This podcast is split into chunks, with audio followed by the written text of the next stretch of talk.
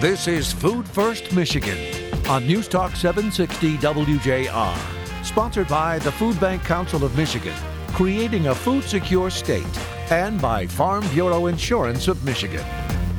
Now, here are your hosts, Dr. Phil Knight and Jerry Brisson. Welcome, everyone. Thanks for listening. Is it nature or nurture that makes us into who and what we are today? That was the premise behind the comedy classic Trading Places, starring Dan Aykroyd and Eddie Murphy, way back in 1983. And while the comedy was fun and the language a bit offensive, the premise was real. Which contributes more to our development, environment or genetics?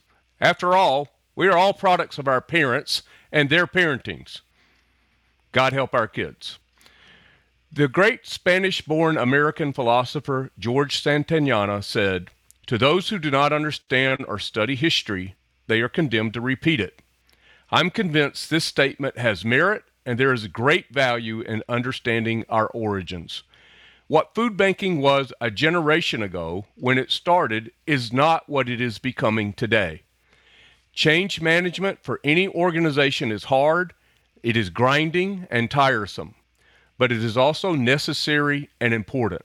Today, Jerry will help us understand more about where we came from and how that helps us determine who we are today. Dr. Dawn Opel, Food Bank Council of Michigan's General Counsel and Director of Research and Strategic Initiative, returns to the show to help us see who and what we can become, all in the pursuit of a food secure Michigan. Our future is bright, bold, and boundless. Stay with us to discover more.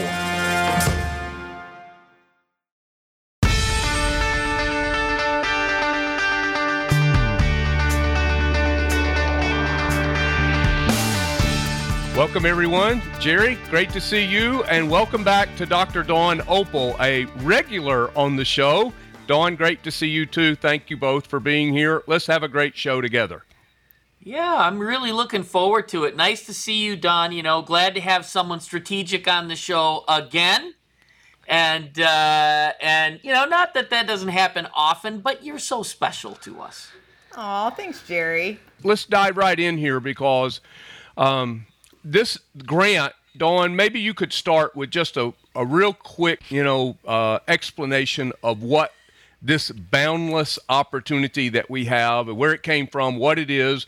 And then we'll circle back to Jerry, who can, I think can give us some really good context of why it's important. Sure, I'm happy to. So, boundless collaborations are collaborative ventures between two or more food banks that transcend historical service area boundaries to catalyze ca- transformative opportunities. Uh, they can cross literal boundaries, like the boundaries of a territory that a service uh, or a service area that a food bank works in, but they also represent something greater belief and investment in the boundless potential of working together. Wow. The whole spirit of collaboration right there. I like it. Yeah. Jerry, yeah. J- Jerry uh, sh- I don't know, man. It was probably in the first year of the show, we did a show on collaboration. And we said there are three things that if you're going to collaborate with us, you had to be able to do. Do you remember what those three are? Maybe two. You know, I always get stuck on one of them. But uh, I would say, you know, in my experience, obviously, you have to be sharing some pain. And so what that means is you're both trying to solve a problem, right? Your collaborative partners are trying to solve a problem, and it has to be the same problem in some kind of way, right? You have to share some pain that you're trying to solve together. Then you also have to share the price of fixing it, right? It can't be only one partner contributing to the cost of fixing it. It has to be everybody contributing and paying the price. That's not just money, that's also time and leadership and the other things it takes to solve a problem. So so and then the last one I think is priority, right? It's got to be something that's important to you both. It can't be important to one and not to the other. And if you have those three things, if you're sharing some pain, if you're sharing some price, and you're sharing some priority, that will make for a collaboration that's likely to succeed. That's awesome. I remember that show. I mean, I've carried those three P's with me ever since then. And Dawn, that really kind of fits right into the spirit of the Boundless collaborative project that you're giving leadership to. And now tell us a little bit about how many food banks and what area, what's and what are we going to try to do with it? Sure. So uh, the Food Bank Council of Michigan, uh, where Dr. Phil and I uh, work, are working with uh, Jerry Brisson's Gleaners Food Bank, uh, Community Food Bank, as well as uh, two food banks, one Food Gatherers in Ann Arbor, Michigan, and the South Michigan Food Bank in Battle Creek, Michigan. So it's really the food banks that comprise pretty much the south uh, part of Michigan, and um, and we're going to be working together on a planning uh, the planning portion of this grant, which is for the for the rest of 2021, uh, in order to see if we can join together to create uh, a, a, model for uh, home delivered food to needy seniors in South Michigan. So we'll be piloting it in 2022 after the planning stage and the development when we have um, got a plan together and are ready to um, to launch. And we're working in conjunction with the Department of Health and Human Services, um, particularly Adult and Aging Services, uh, to uh, to identify uh, the need and how to best uh, collaborate to address that need in, in starting in South Michigan, but hope to go statewide in, after the end of uh, the implementation phase of this grant. So it's two phases to it. There's a planning grant that's between now and the end of this calendar year, 2021, and then if, if we prove to the funder, which is Feeding America, our national organization, that we can indeed hold hands, play nice, and work together, then there's an there's a there's some funding for an implementation side that would, in the end, get needed food boxes to seniors who are in um, who are in need of food or in desperate straits, so to speak. That's correct. So, um, so part of what this involves is uh, scaling our efforts that we have done in the past in a way that is sustainable. So, we really have to look at what um, each food bank. So, when we're looking at sort of um, the skin in the game for each food bank, really looking at what part of the program they would want to be to participate in, and think about how they may perform services that would that would benefit uh, Michiganders that may live outside of their own service area. So they're really forming almost, um, you know, uh, their own sort of uh, side company almost to do this program and the and the three food banks will all work together as one entity in order to execute that program so i, I want to really peel the layers off of this jerry and we might not have time in this segment but i really want to to for our audience to understand why this boundless grant opportunity is so pivotal and so important to our work. And I only think we can do that if we understand the history of how food banks came into being and how they were set up in the beginning. This whole idea of service territories, why it was important then, and maybe why it's a bit of a stumbling block now. And I think you're the guy that can help us do that. You're like, you know, Christmas past, Dawn is like Christmas present, and and together y'all are Christmas future. Um, Man, if I remember that Christmas past guy, wasn't he a really old guy with these chains wrapped on his body? I'm feeling a little vulnerable here. Right. Well, let's just say you have a lot of perspective and wisdom, institutional history. Um, may, maybe that'll glamour it up a little bit for you. The fact is, you you you you know what the history of this organization is nationwide and why why that's important uh, for us to come. So I want to dive into that, but I want to give everybody a chance to kind of finish this segment here with any comments that you have. So Jerry, let me come to you.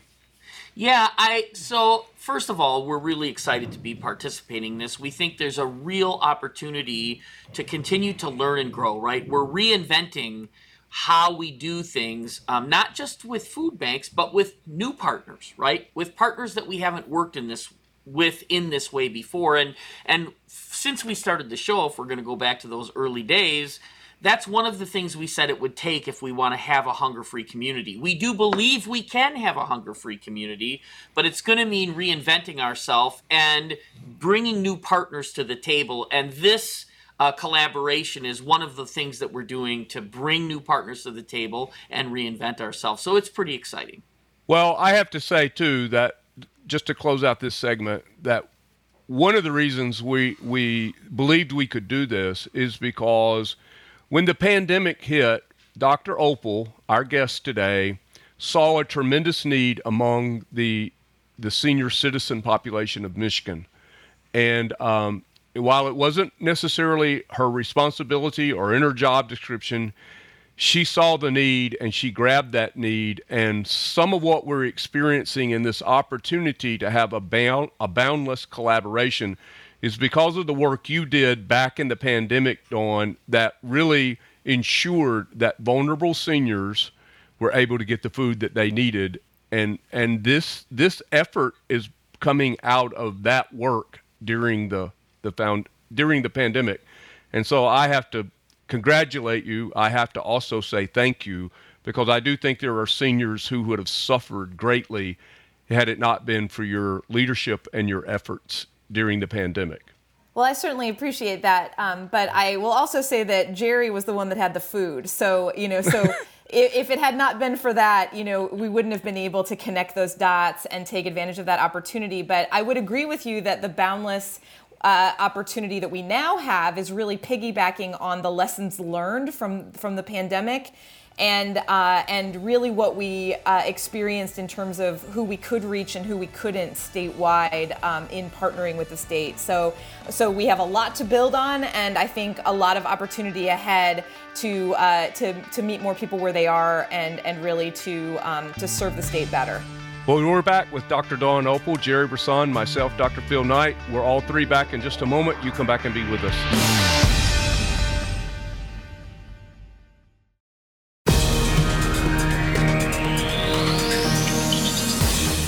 Contact the Food Bank Council of Michigan at fbcmich.org. Now back to more Food First Michigan with Dr. Phil Knight and Jerry Brisson. Welcome back, everyone. Thanks for being with us. Dr. Dawn Opel, the General Counsel and Director of Research and Strategic Initiatives at the Food Bank Council.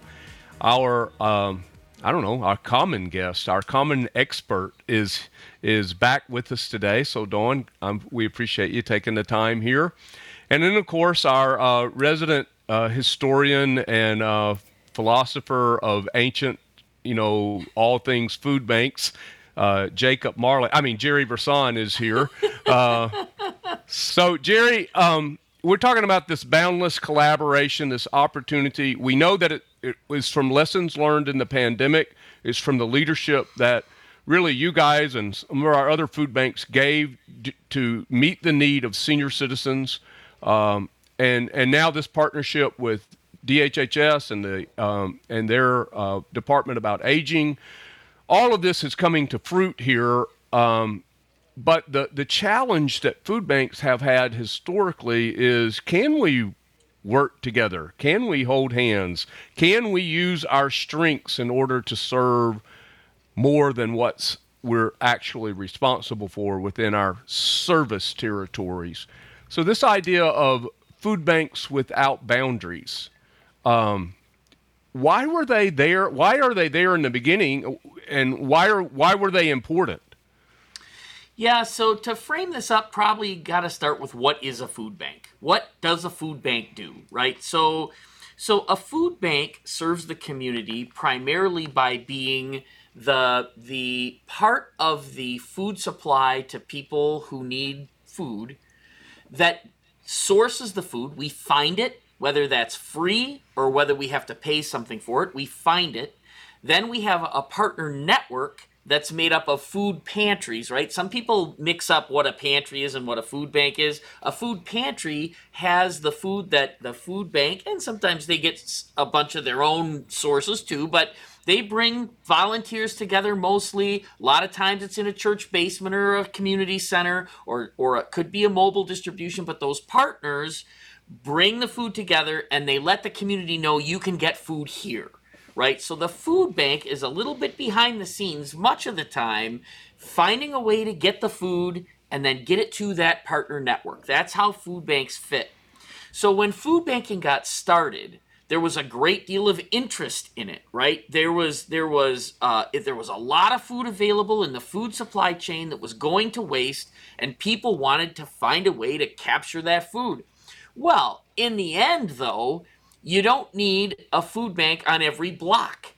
You only hmm. need so many food banks in that role of being the middle person and and at the beginning, food banks had to figure out how many of those do you need and where should they be. And when people started fundraising and other things, there was a lot of concern about overlapping that you've got a food bank over here saying they're doing one thing and another one over here saying they're doing another thing. So there had to be a way to organize all that activity so that communities would understand what's really going on here. And the way they organized it was to create independent service territories that don't overlap. So, so Gleaners, for example, has five counties that it serves in southeast Michigan. It's 42% of the poverty in Michigan, but it's only five counties, right? West Michigan Food Bank, they have the entire west side of the state plus the Upper Peninsula. It's 40 counties or 42 counties? 40. So they have almost half of all the counties in the state for that one food bank right? So, so what we've learned over time is that the way those service territories evolved wasn't necessarily the most efficient way to serve the community based on the other work that's going on. So when you look at, for example, services to seniors, those services don't start and end in the five counties that are that my food bank is responsible for, right? So it made a lot of sense at the beginning to have independent territories with clear boundaries. But now those boundaries sometimes get in the way of doing the work because other work with populations that need help don't fit those boundaries perfectly. So, thus, the boundless collaboration idea. It's let's let go of this idea that food banks need to only operate within one set of territory or one territory, one set of counties, and start thinking more broadly based on the other work that's being done and the way those partners define their service territory, right? So so when you look at DHHS, their service territory is the entire state of Michigan. They don't have seven you know food banks like we do that break that territory up the way we break it up. They have the whole state. So if we want to partner with dhhs we have to do that in a way that's that honors their service territory which is the whole state not the seven food bank territories the way we have them organized so i you know I, and it makes sense that that would happen i mean sometimes things develop like wine or cheese, right? The older they get, the better they are. Sometimes things develop like produce or milk. The older they get, the worse they are. But they all start out good, right? yeah. That's a great analogy. Yeah. So, Dawn, how does Jerry's historical perspective fit this opportunity today?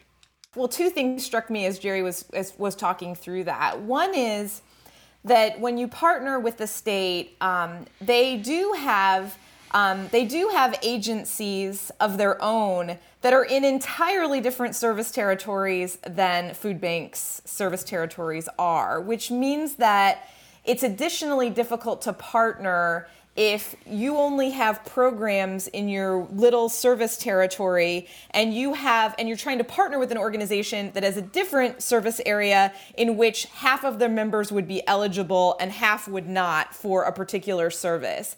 And that's where things get this is kind of some of the clunkiness that that we're trying to address that we're really trying to say we want to know for certain that we can um, sign someone up for a program that will be available available no matter where you live in the state of Michigan. And what that means is that there has to be the same level of service and the same offering across service areas.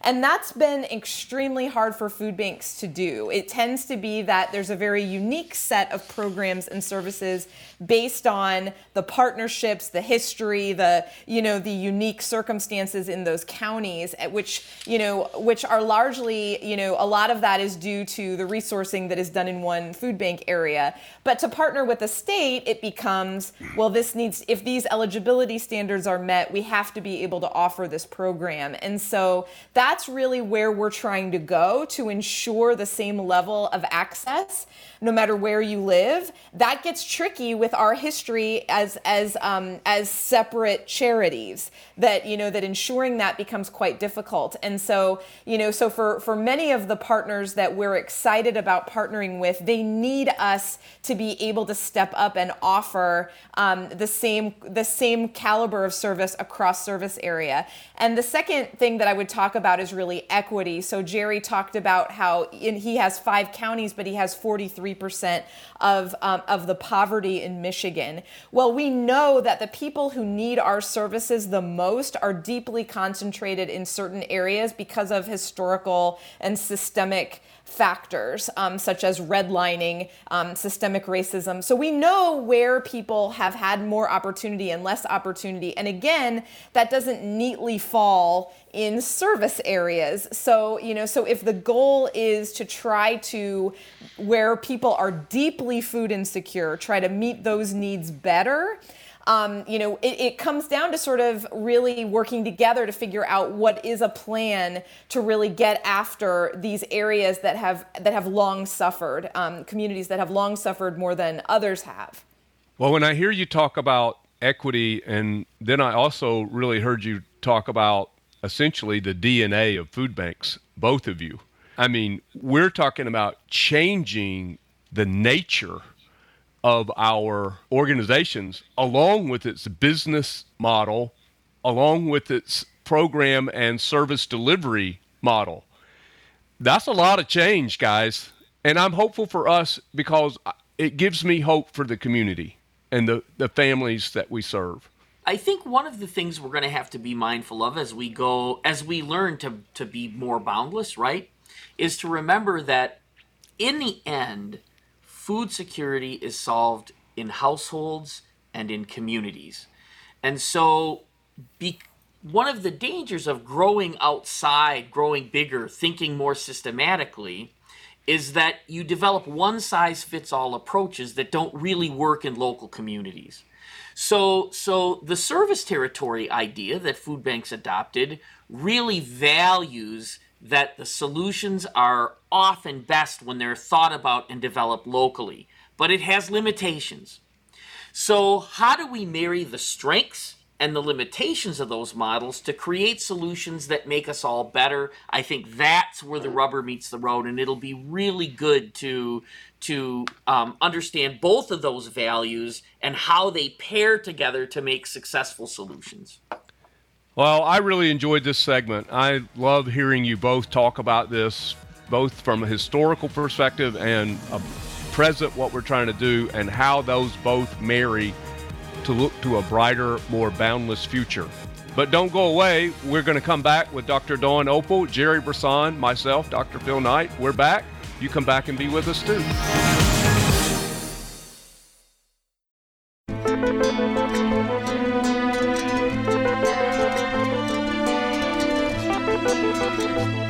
First, Michigan.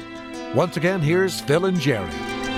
Thanks for listening, everyone. We're back with Dr. Dawn Opel, Jerry Brisson, myself, Dr. Phil Knight. We're here and we're talking about the boundless collaboration, an opportunity for us to impact more than our own territories. And that's what food banks have. They have areas that they are responsible to serve to ensure that people who are struggling with the toxic stress of food insecurity have access to the healthy, nutritious food that they need for their families and that they also want.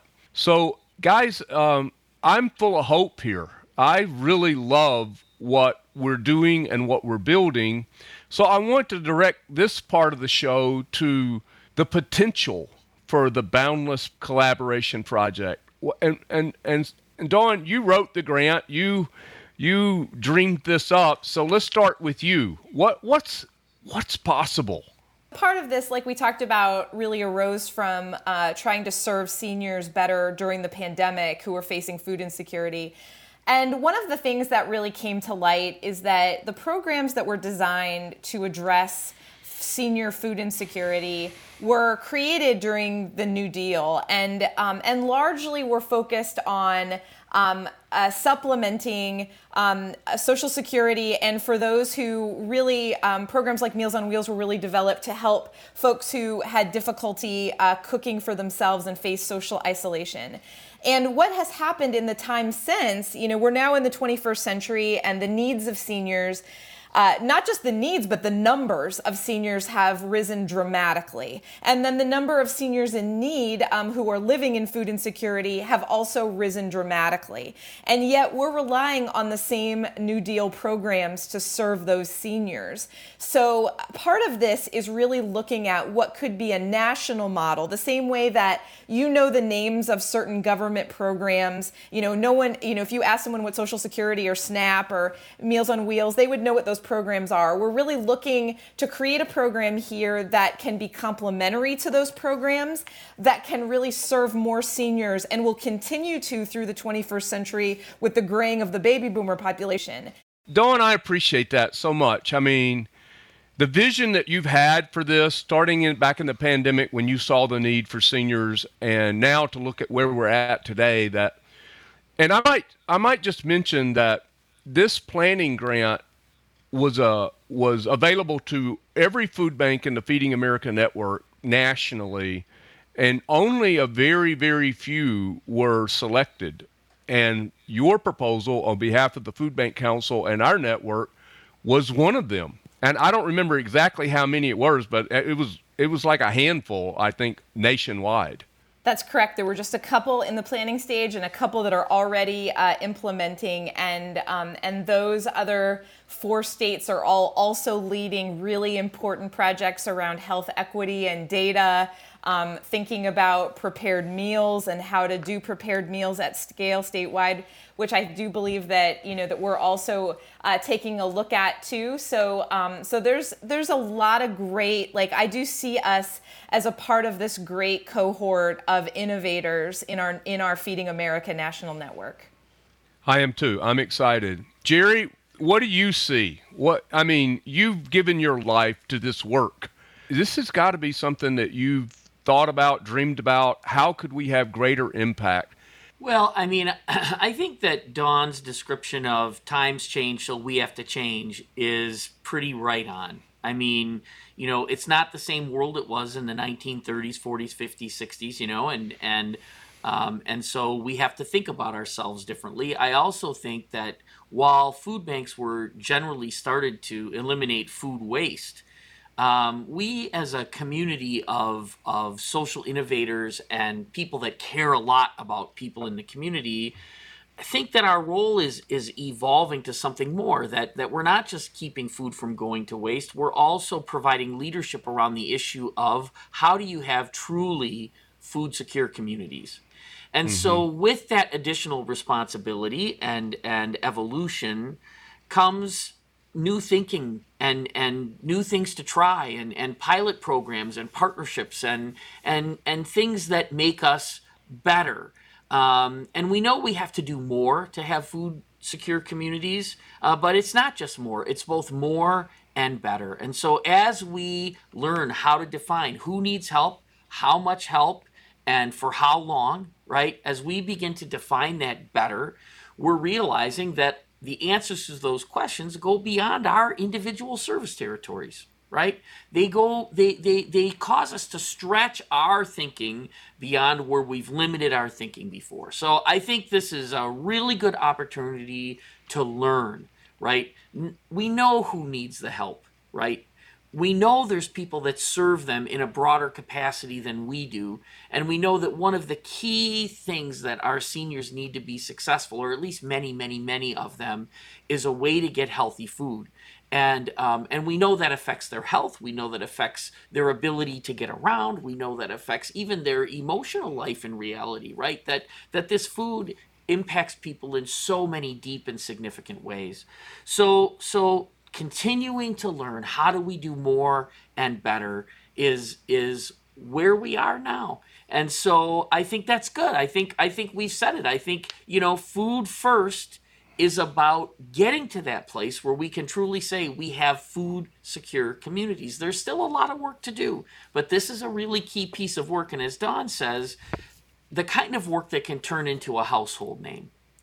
And mm-hmm. uh, and and is so effective and so important and so integral to people's life and success that you start hearing the name of that program. It probably won't be Boundless Collaboration. That probably mm. won't be the name of the program. but uh, but it will have a name, and uh, and as we develop and evolve this with other partners who have a vested interest, right? They share our pain, they share our priority, and they're going to share a promise. I'm going to give that P in here too, um, but they're going to share the price, right? All together, I think we're going to figure out some pretty exciting things. Well, let me let me ask you this because this is a little in the weeds, um, and you two, I think, can really uh, help me and help the rest of us understand this. One of the problems that we face is is this last mile. Um, they describe this as we've got the food, we're getting it to uh, let's say close to the people who need the food, and the people who need the food are trying to get to the food, but there's a there's a gap here. This last mile, so to speak, the last minute. How how is this program going to address that? Because Dawn, I know that we faced this in the pandemic of when we were sending quarantine senior quarantine boxes that Gleaners and, and Food Bank of Eastern Michigan were helping us build we were sending those across the state. And I have to give a shout out here to Carolyn Bloodworth from Consumers Energy Foundation because she helped us with some of that last mile issue by recruiting consumers trucks and vans and drivers to help some of that food get right to the address of the seniors. So how will this program address that gap in service? Yeah, that's a really important point, Phil, because uh, we know that the um, most home delivery programs uh, are really based on a volunteer uh, backbone um, to get to that last mile. And what we learned during COVID, and this is not just this is everyone trying to perform home delivered um, services to folks. We learned that that was really, really not resilient um, in a situation where people had to stay home. And we continue to know that it's also not a scalable proposition that. Um, that it's very difficult to rely on teams of volunteers to do home delivery at scale. It's why most home delivery programs that are charitable are small. Um, so, so the question is how? Okay, so how do we create a more scalable home delivery system? And you know what I think I think what we're seeing in the post-pandemic or in this in this time right now is we're really seeing uh, nonprofits and for-profit ventures in which nonprofits are really using the infrastructure of for-profits. So, for instance, Amazon Prime or DoorDash, um, you know, or companies like that that have the infrastructure, you know, to either look to partner or to replicate or to figure out how to have a, a going concern um, that is charitable, but that takes advantage of some of those um, that have met at you know at scale these infrastructure challenges. And that's what Boundless is really designed to take a look at: is what is the best carrier for the food at scale, at you know, because right now we just can't seem to get beyond um, you know, sort of a very limited service delivery area for home delivery. And granted, mm-hmm. everyone doesn't need home delivery, although Amazon Prime is probably um, telling us different. Uh, but right now, it seems as though everyone wants everything home delivered all the time. And, you know, but for some people, that is truly a need. It is not a want. It is that they are homebound, they have limited sure. transportation options, they live in rural areas with very little access. Um, there are large swaths of the population in Michigan that fit this criteria that we need to have an option to be able to serve better. And so, looking at these sort of entrepreneurial options and also looking at how we can make them, um, you know, actually uh, make sense for the budgets that we have. And, you know, but this is why we need to work together because no one food bank could just say, oh, overnight that on UPS because it's just, it's, it's, it's unaffordable. But, you know, hmm. but if we all work together and say, well, perhaps we're going to, one food bank is willing to invest in, um, you know, an additional fleet of refrigerated trucks, et cetera. Like these are the types of logistics questions that we're all going to put our heads together. We're going to hire a consultant, really take a deep dive into a feasibility study to try to figure this out. And we know it has eluded all of us, and not just food banks, but the government, other nonprofits. You know, it's been a challenge uh, throughout the pandemic and much before that you think about um, driverless vehicles as something that's being developed right now, or drones, you know, we're not sure in the air, on the ground, we're not sure exactly how this is going to work. But by starting on these projects now and really diving deep into what is it that people really need, how do you deliver those services, um, y- you know, we're going to learn enough so that as these other technologies develop, we can smoothly integrate those into the process too. So, so the cost benefit of providing these services is, is, an important question because that lets you know how much you can scale them with the resources that you have. It also gives you a point of view on the resources that you need, and then you can start comparing that solution to other solutions for social problems that also need to be solved to say this one should be first, second, third, or however you want to figure that out. But at the end of the day, I think the process of figuring it out is going to help us not just in the short term, but in the longer term as some of these new technologies become available to reduce the cost and, and keep a very high benefit for providing, if you will, the service right to the home. But it will be a mix in the end of services to the home, services at central locations, and and ways to to maximize all of those possibilities for people. Well, we better wrap this segment up. And Dawn, let me just say that it's a joy to have you on the show every time. And thank you for your boundless leadership that's taking us, helping to take us places we've never been before. And, uh, and thank you for investing your one handful of life in this great mission of food security. Well, thank you for the opportunity. Thank you both. Thanks, Jerry. Thanks, Dawn. I'll be back with a food for thought in just a moment.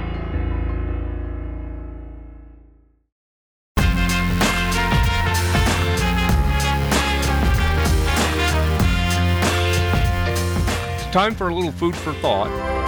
Opportunity often comes disguised as a problem. A challenge can become an opening. During hard times, we often learn more about ourselves than we knew and discover a glimpse in the midst of the hardship of who we might become. That's what this show was about a boundless collaboration.